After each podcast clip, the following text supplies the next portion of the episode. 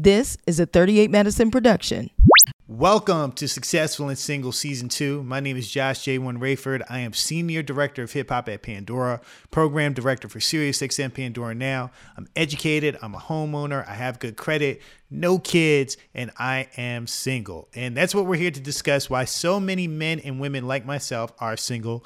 Now, again, there's nothing wrong with being single. We're not bitter about it. We're just having conversations to explore and get a better understanding of what's going on and hopefully help somebody in the process. So, again, this is uh, the kickoff episode for season two. And just to recap season one, we had a bunch of great conversations with successful men and women alike. A um, couple of takeaways that that I got. I'm definitely not alone in this. I think that's the biggest one, not only from the people that I had on as guests, but also people that gave me feedback, who listened to the podcast, who hit me up on IG, friends, family, all that stuff. Whether they were single or not, a lot of people got something out of it. Uh, takeaway number two despite what people may or may not think, men have their struggles when it comes to dating as well. Don't think we're just out here slinging it around, giving it to everybody. No, we we have our our challenges uh, that we go through as single successful men. The other takeaway that was a common theme with most of the women I talked to that they find when they reach a certain financial status or that they are confident in who they are, men are intimidated by them. I, I found that very interesting. And the one thing that I heard from almost everyone, men and women alike, is that social media has tainted the dating process. I, I said that kind of nicely. Long and short, social media has really messed up dating. But right now, the question that I always like to get each episode started with is why are you single? And why am I still single? Let, us start off with that because I, I discussed why I was single when season one launched this past summer. And, uh, you know, the world has opened up. I've been moving around, I've been traveling, people are outside.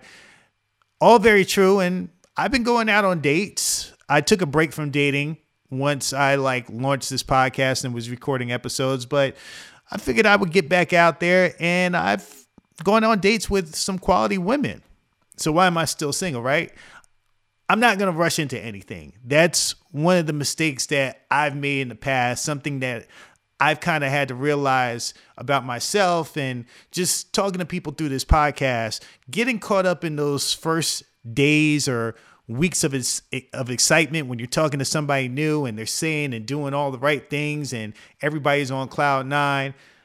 I think I would get caught up in that, and and, and many people have. Um, of course, it's somebody new, but I'm being more intentional as far as taking my time, getting to know the person, and really enjoying the process, not putting a, a, timeline on things, but also not rushing into stuff. Not saying, okay, I got to date this person for for three months or four months or five months before getting into a relationship, but at the same time being self-aware enough to understand that I don't really know this person after one or two weeks or even a month you know? So having that balance.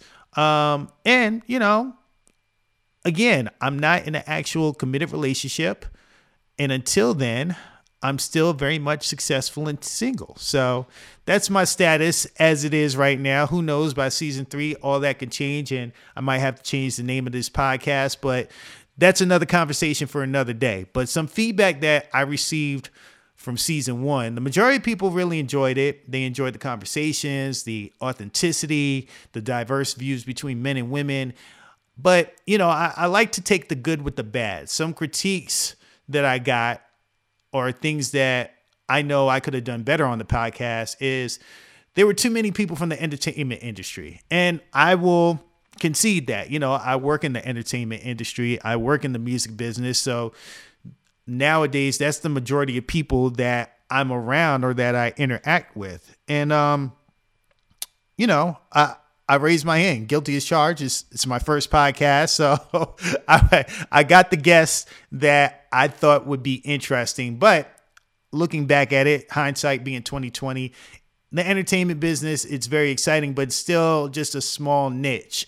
And um, you know what? I apologize. Sorry, but not sorry. It was still good conversations. But when I recorded season two, I made sure I had a diverse group of people. So here's what we can expect, just to give you a little preview of what's uh, what's on deck. Two of the people that are on the podcast or two different episodes are guys who I went to high school with. Yes, I, I, took it back. They're not in the entertainment business. They're both very successful at what they do. No kids, and both are divorced. Yes, man. Good conversations about giving love a second chance, the healing process after being divorced, and what they learned about themselves and, and the type of woman that they want. So, definitely want to check those episodes out.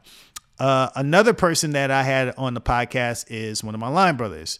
If you don't know, I'm a member of Kappa Alpha Psi Fraternity Incorporated Grand Pi chapter. If you don't know what Grand Pi chapter is, do your research. But anyway, my line brother is a very successful doctor with no kids, never been married out of Dallas, Texas. And uh, one of the things that we talk about is age preference while we're dating. Very important topic for both men and women.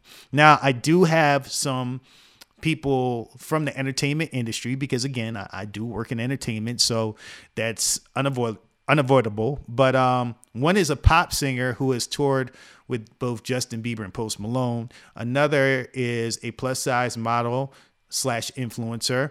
Um, and then another woman, she actually does a little bit of both entertainment and she's also a flight attendant, but she's also a widow. So she had a totally different perspective as far as dating after burying um, her, her her spouse and stuff like that. So again, these are all great conversations, but I think the one that's probably going to be the most spicy, the most interesting is the one with someone who I used to date really tough back in the day, on and off throughout the years, but we've actually become um, really good friends. She is a real estate mogul, doing her thing, mom of three. I'm super proud of her. Um, and we discuss what went wrong and who messed up. I mean, we didn't get into a pointing finger contest and all that stuff, but we kind of did. Yeah, I put myself out there because, again, this podcast is all about transparency, being real. So we can learn from each other and hopefully get into a successful relationship if that's what you want to do. No pressure, of course. Anyway, it's an awesome season two. I know you're going to enjoy it. Um, just do me a couple of favors, though. One, make sure you subscribe to the podcast. Two, give it a rating and leave a comment. And most importantly, share it with your friends, especially the single ones. Don't keep all this great conversation and information to yourself. All right. So, once again, my name is Josh J1 Raiford. You can follow me on all socials at Poster Child J1. That's the letter J and number one. And I hope you enjoy season two of Successful and Single. As always, be safe and keep God first.